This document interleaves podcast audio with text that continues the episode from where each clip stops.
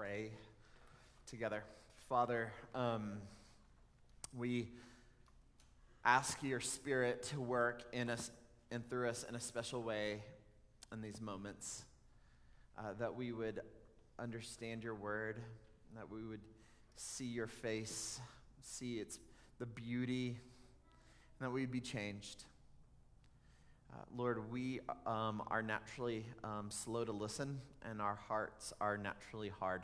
Soften us, uh, that we would love you more.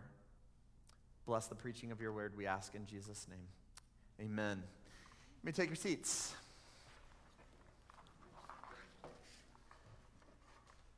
Well, uh, good morning, Denver Prez. If you're new and I haven't had the pleasure of meeting you, I'm Ronnie. I'm one of the pastors here at Denver Prez. And uh, you are joining us in the middle of a sermon series on uh, letter to the Hebrews. And so each week we've explained how Hebrews is this letter written to this congregation, to these people who are under an immense amount of pressure to assimilate to the dominant culture and to even renounce their faith. And it was so intense that many of them were forsaken by their family, they're forsaken by their neighbors, and they're really under the threat of even physical harm. It was intense. And this group of people, they heard the gospel. They were interested in its message. They went to church, to put it like that. Uh, they might have even identified as Christians. But now there was a cost for being identified with Christ.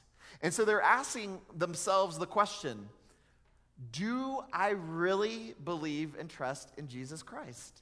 I mean, is following Jesus like really worth it?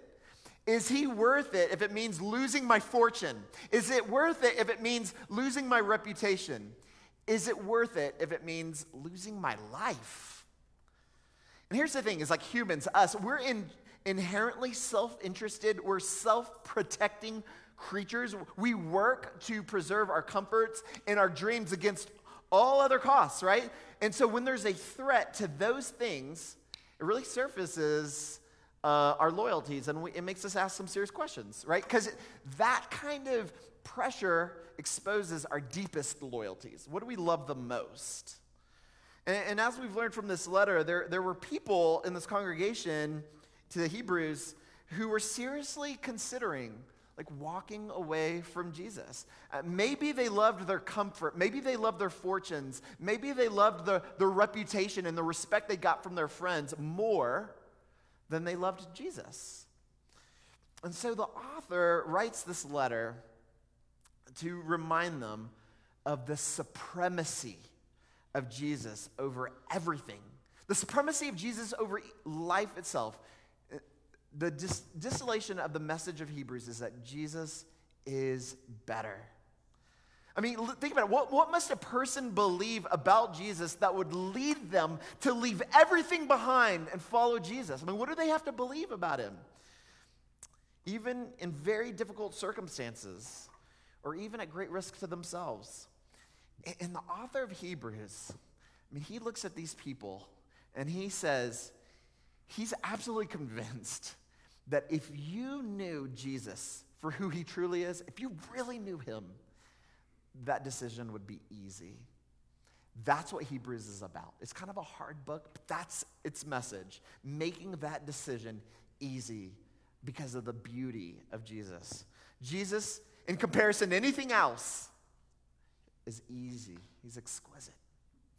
You know, we summed it up in the quote by Jim Elliot in our very first sermon. Jim says, "He is no fool who gives up what he cannot keep in order to gain what he cannot lose." And you know, I've been thinking that this letter to Hebrews is so appropriate for us this time of year. Like summer is upon us, and it seems promising, doesn't it? The cold of winter, the cold of the pandemic seems to be abating. It's breaking a little bit. We're all like super glad that we're slowly, not totally, but we're slowly getting this behind us. And we're optimistic. But can I just say, like, the obvious thing, everyone? This next year, the one that, this next year that we're going into will be just like the year behind us. just as miserable unless something changes in us. I mean, most of us tend to think that if our circumstances change, we'll have a better year. Smoke and mirrors. It's an illusion. The main problem is not our external circumstances. It's our heart. The problem, guys, is internal. And the way to change, with any measure of like soul satisfaction, is surrendering our lives to Jesus and valuing him more than we value our own lives. That's how come Jesus himself would say those scandalous things like in Mark eight where he says, whoever would save his life would lose it, but whoever loses his life for my sake and for the gospel's sake will save it. That's what Jesus says. Those are his words. And so this entire letter of Hebrews is about the supremacy of Jesus over all things so that our decisions to follow him will become easier, right? This morning, we are going to be focusing on Jesus as the eternal high priest. He is the supreme advocate, the, the, the supreme representative for us. And that's going to be so important for understanding how Jesus is better. And, and so here, for you note takers, here's our outline. Jesus as our supreme representative. If that's true, he replaces the priests. Jesus replaces the law. And then he even replaces us. So three things. Jesus replaces the priest, he replaces the law, and he even replaces us. So let's dive into um, chapter seven. Now listen, if you, if you guys spend a lot of time reading the Bible, and you should, I want you, Christians, read your Bible. Um, but the more you read it, the more you're like, hey, the Bible's kind of hard. It's complicated. Like the Old Testament, the New Testament, it's hard. It's always hard every time you read it. I get that. If you think it's hard, you're not weird and you're not a bad Christian. It is a hard book. That's why it's actually really important for Christians to come together, to study the Bible, to learn together, like we need each other. Chapter seven is at the top of the list of complex chapters. So I'm going to have to explain a little bit this morning. So you're going to have to like dial it in. You're going to have to focus a little bit. There's a little bit of explaining that goes. So let's try to stay focused. So chapter seven talks about this Old Testament figure, this guy named Melchizedek. Now, who is Melchizedek? Well, his name means king of righteousness. And in verse one, we didn't read verse one, but the beginning of chapter seven, it tells us that he was the king of Salem, which means the king of peace, right? Salem comes from shalom, king of peace. You get this. So this guy is the king of righteousness and the king of peace. And one of the features of Melchizedek is that the Bible doesn't tell us like anything about this guy. Like, we don't know when and where he was born. We don't know when and where he died, which is like highly unusual and mysterious for the Old Testament. He was a king, but the Bible also tells us that he blessed Abraham with wine and bread. You can read about the story in Genesis chapter fourteen. And then it's, we learn from verse four of chapter seven of Hebrews, Abraham gave him a tenth of all of his spoils, all right? Like a tithe of his spoils. So, so okay, follow this. So Melchizedek is a king, but he's acting like a priest by receiving a tithe. And here's what you need to understand is in, Old De- in the Old Testament, there's a certain class of people who become priests, but they're from the line of Aaron, from the tribe of Levi. So priests in Israel, you guys, they're called Levites. Not every Levite is a priest, but if you are a priest, you come from the tribe of Levi, right? But in chapter seven, um, we see this author. He does something interesting. He takes Psalm one ten, all right, and he talks about Melchizedek, this figure, and then he applies it to Jesus. Look, look at verse seventeen. It says, for it is witnessed of him, of Jesus, you are a priest forever after the order of Melchizedek. So, okay, the original context of Psalm one ten is talking about King David, who's not from the tribe of Levi, right? He's from the tribe of Judah. So what you're already seeing in the Old Testament is this merging of these two offices of king and priest. So King David's office is a foreshadow of this greater king and priest who is also going to come from the tribe of Judah instead of this tribe of Levi. And so who is this king and priest? Who is this king of righteousness? Who is this king of peace from the tribe of Judah, class, it's Jesus, right? So Jesus is our king and priest. And this argument, chapter seven, is making, it's mounting this argument that we don't need priests anymore because we have a greater eternal priest. Now, I don't know if this all sounds academic to you, but I want you to remember the context.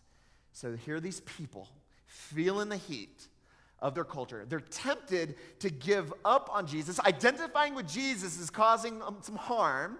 And so they want to just hide in the Jewish religion by running to the Jewish priests.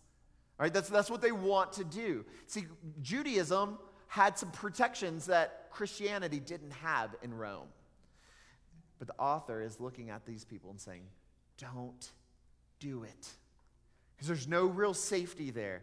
Jesus is the only place where a person can find true and real and lasting security. Going back to the Jewish system and the priests doesn't make any sense because Jesus is the final and true eternal high priest.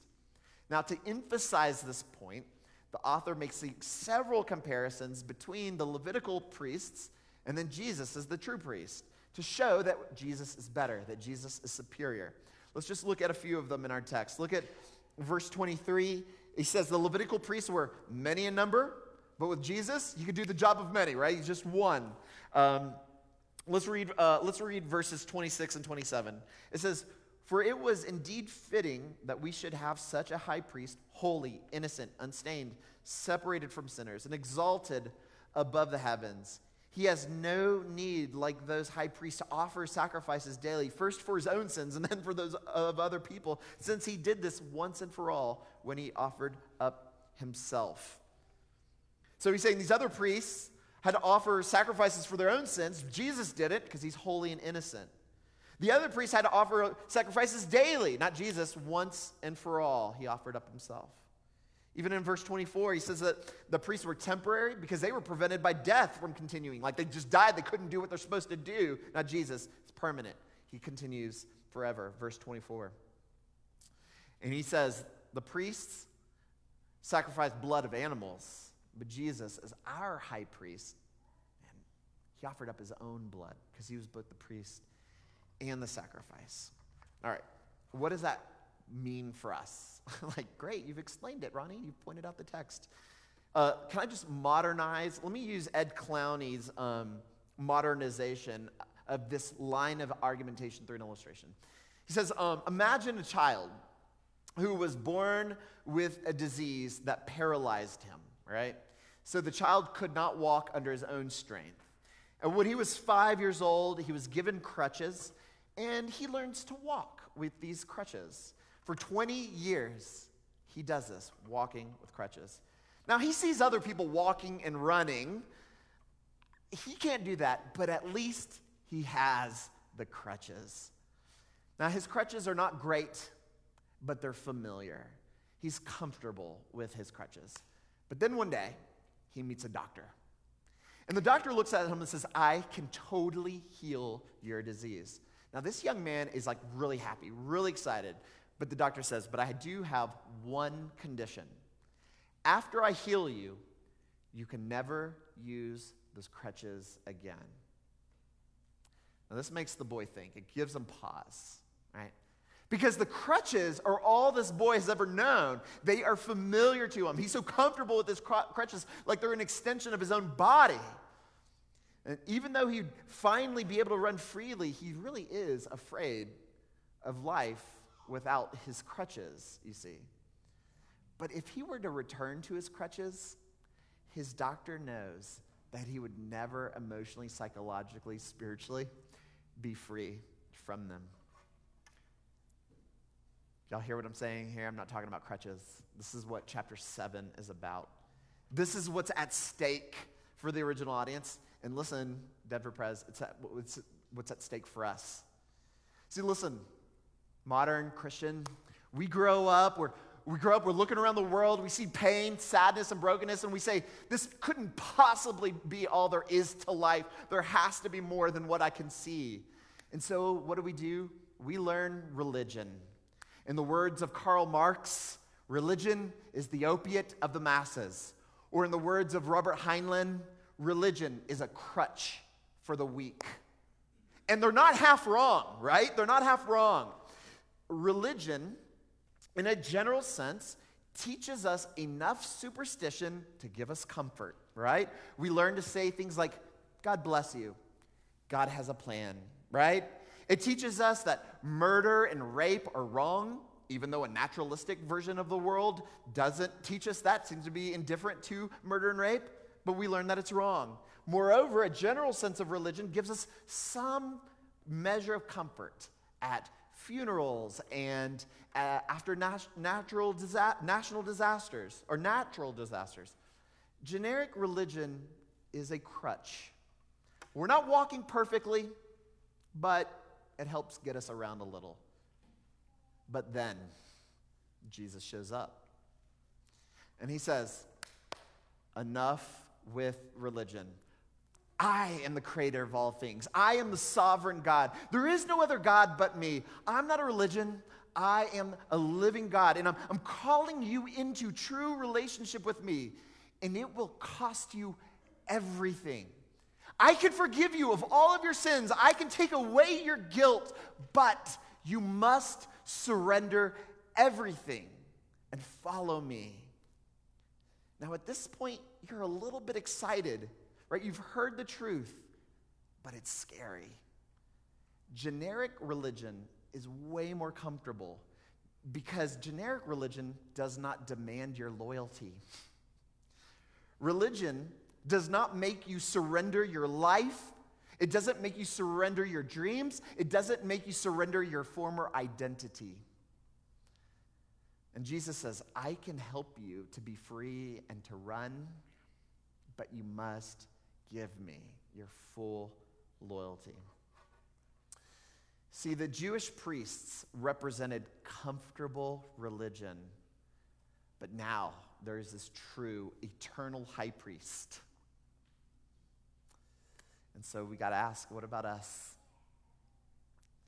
I mean, are, are we going to follow Jesus, or are we just going to hide out in comfortable, generic religion? Chapter seven says Jesus is better. He's superior. He replaces the priests, and he replaces generic religion. That's the first point. Let's go on to our second point. He replaces not only the priests, but Jesus also replaces the law. All right, I spent a long time on point number one. I'll move a little bit quick, more quickly through point two and three. Verses, uh, let's jump right in. Look at verses eighteen and nineteen in your Bibles.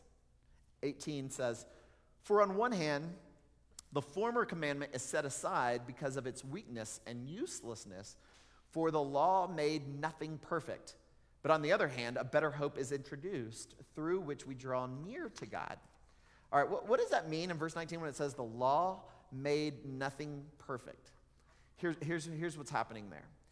Because of the pressure to abandon Christianity, some people reasoned that they would try to be good people, and therefore God would be happy with them, right? They looked at the rigorous Jewish laws and followed them very rigidly, thinking that it would make them perfect, right? It would do the deal. But the author of Hebrews is saying that following rules, no matter how good you are, does not provide salvation. It doesn't make you perfect. Because here's the thing. You might have heard Tim Keller say this. If obeying the law could save you from your sins or improve your standing with God, then we would not be singing songs to Jesus. We would be singing songs to Moses, right? Right? If good behavior could fix the problem of sin between us and God, we would be worshiping Moses. Thank you for the tablets, sir. Super helpful, right? Obedience to the law does not give us the perfection that God requires. And in fact, if you are a generally a good person, I'm not, just spoiler alert, I'm not a generally good person, but if you were, the law has a way of making you think that you're going to be accepted by God based on your moral performance. That's why the religious leaders hated Jesus, and that's why the prostitutes totally loved him. Totally loved him. But the original audience, they had been deceived into thinking that following the Jewish law was the same thing as following Jesus. They were wrong. They were wrong not only because it doesn't work, but they're wrong because they don't even know the God who stands behind all of the law. They don't even know what he's like. You know, Philip Yancey, a famous author, he describes himself when he was a young, uh, a young man. He says, I grew up with the image of a mathematical God who weighed my good and bad deeds on a set of scales and always found me wanting. I imagined God as a distant, thundering figure who prefers fear and respect to love. I think that describes a lot of us. We tend to relate to God that way. The human heart reduces God from being a person to being an equation that's simply assessing our good works.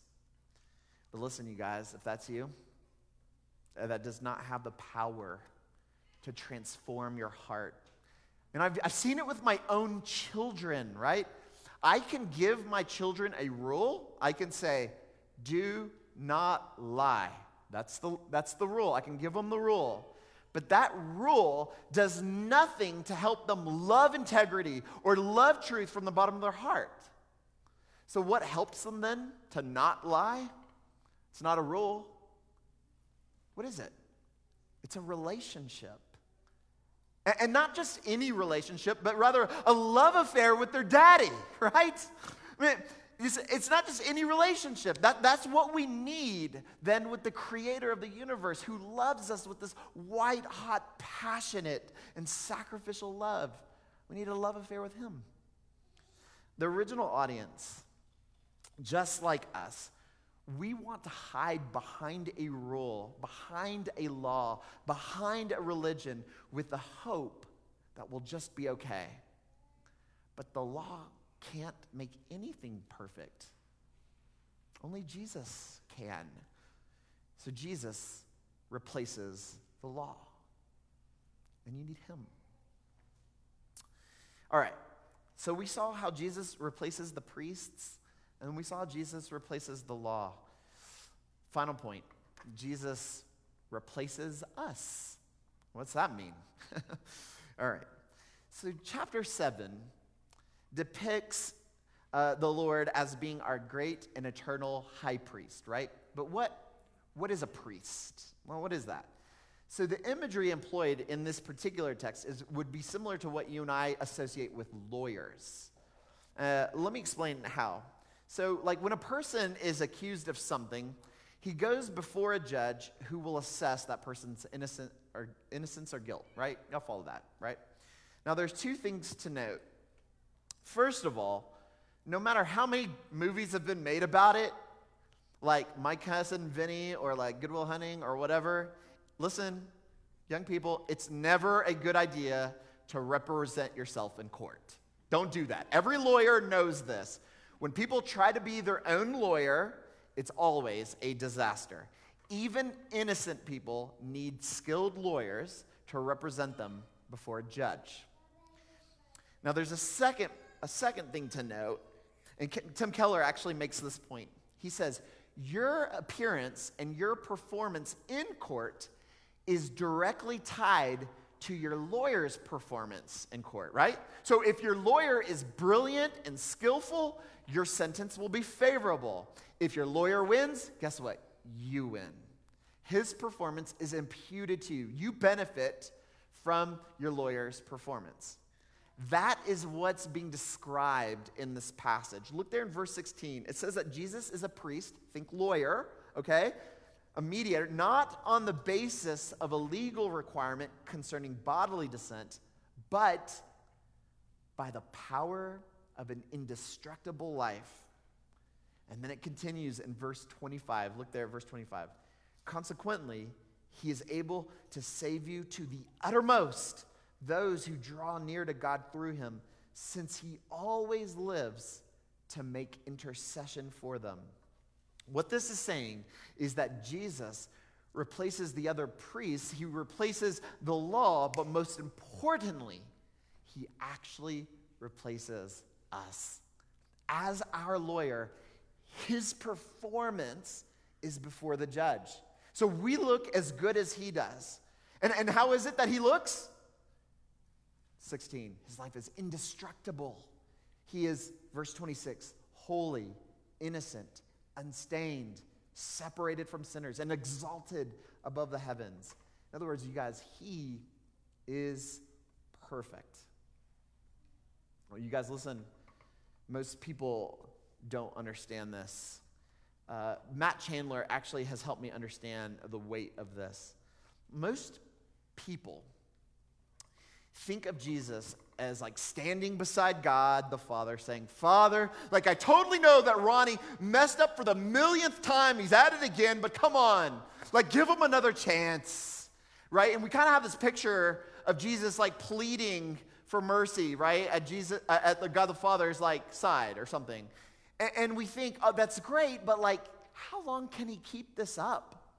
I mean, he's Jesus is totally going to get sick of me, like, messing up all the time. I'm totally a hypocrite. But listen, if Jesus is pleading for mercy, then you know you've already lost, right? Jesus, as our lawyer, is not doing that. The one who always lives to make intercession, he is not pleading for mercy. He is pleading for justice. He's saying, Father, look at Ronnie. I mean, look at him, and you will see the perfection of an indestructible life, holy, innocent, unstained. See, Jesus replaces us. He's now our substitute. He is our representative. He took our guilt to the cross, and he paid the price for our guiltiness. And it would be unjust for God the Father to punish us. It would be wrong to punish what Jesus has already paid for. And God the Father would never do anything unjust. Do you see this? Do you see what's being said? Like, if this is true, if this is Christianity, then this better affect every part of your life, if this is true. Why? Because Christianity is not just about Jesus giving you pardon. He doesn't simply take away your sins. He's giving you exquisite, ineffable beauty. Like, let that sink in for a second. Because Jesus has replaced you, you don't only receive pardon, but rather God looks at you and just sees exquisite beauty, breathtaking beauty. You know, some people, like, they hear about Jesus, and they're like, that's cool. I mean, I like that. He sounds awesome. But come on, like, I'm not good enough. Like, you don't know me. I'm not good enough. And that is just the point. Christianity is about having the faith to say, I am nothing. I'm nothing. But he is enough and everything. I belong to him. He replaces me. My life is hidden in Christ. That's what we're saying. Denver Prez, like, this is like the only hope we have for this next season. Like, do you want to change? Like, do you want to change? Do you want the next season to be different than this past season? Maybe I should ask like this. Are you ready to start the most amazing adventure of your life? One marked with beauty and goodness and truth. We need to follow Jesus, not religion, not priests, not the law, not even ourselves. And when Jesus replaces all of those things, that's when you can have hope that the next season's going to be a really good one. Not an easy one, but a good one. Would you pray with me? Father, oh, we would beg you, please, like, part of us just wants to be cynical, just like move on. We're just waiting for lunch. Like lunch is more beautiful than this idea that we are hidden in you and you've replaced us. Oh, Lord, our imaginations need to be baptized by your Holy Spirit. Teach us to dream once again. Like, just save us from our cynicism. Save us from our lesser loves, Lord. We beg you. We need you. We need your Spirit. To, we need beauty, Lord.